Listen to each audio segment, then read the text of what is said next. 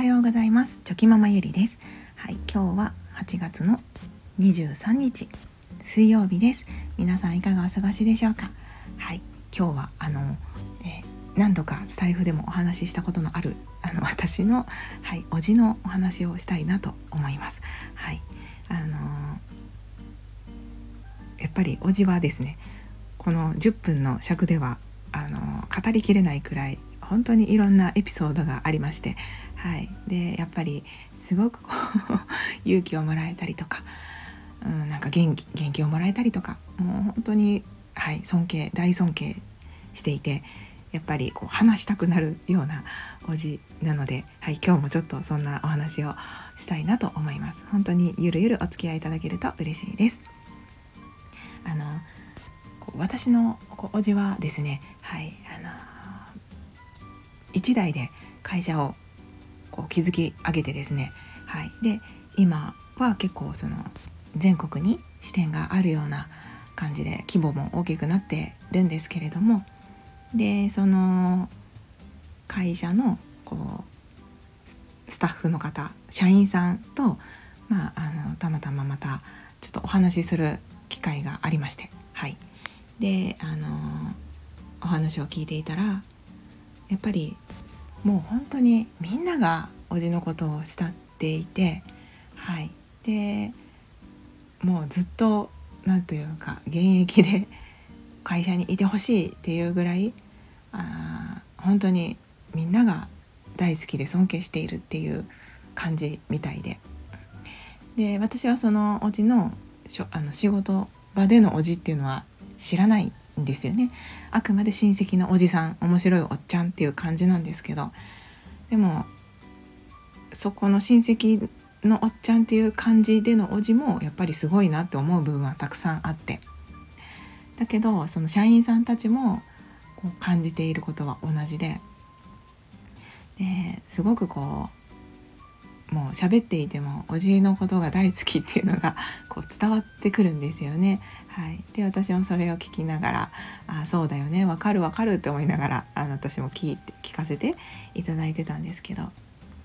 でまあ大きな会社になってきてなってますのでやっぱりいつかはおじがね完全にこう仕事をね辞める日っていうのは来ると思うんですけれどもだけどやっぱりみんなまだそれを望んでいなくてずっといてほしいっていう感じなんですよね。そうなった時になんかいや難しいよなってなんかつくづくそれをその様子を見ていて思うことがあってやっぱそのおじと同じような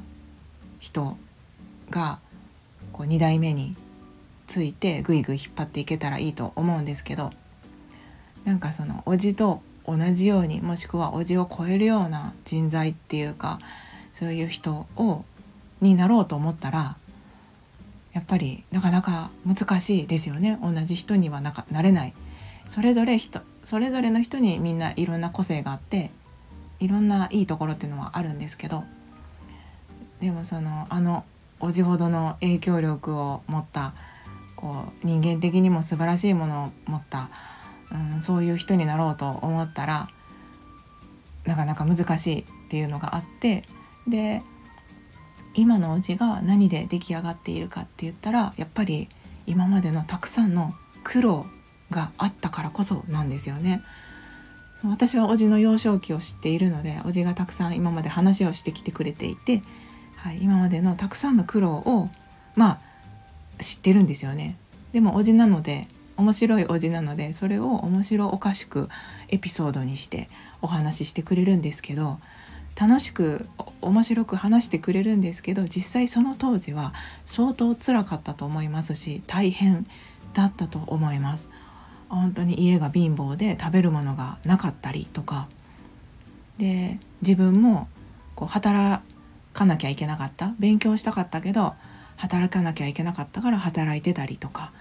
もう小学校の頃から新聞のアルバイトをしてたりとか新聞配達の。で行きたかったけど修学旅行にはお金がなくて行けなかったとか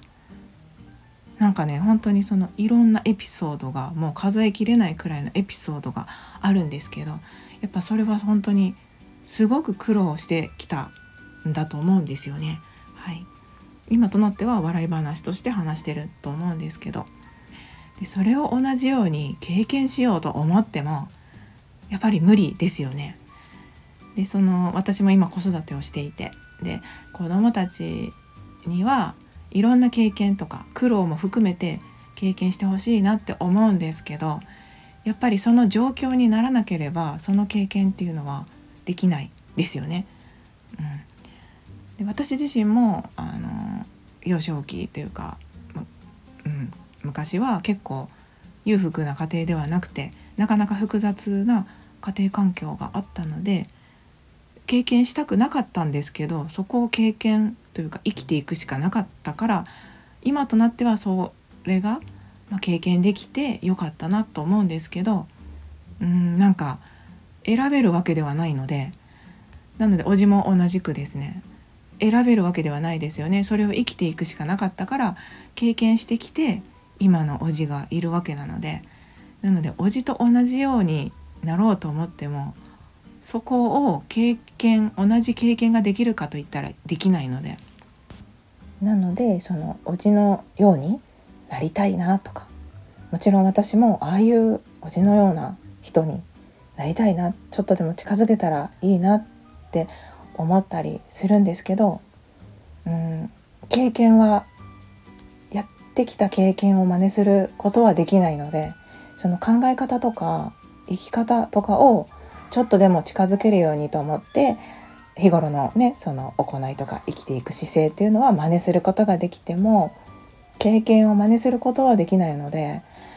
なんかうんそういうことを考えているとそのおじの話から、はい、また何というか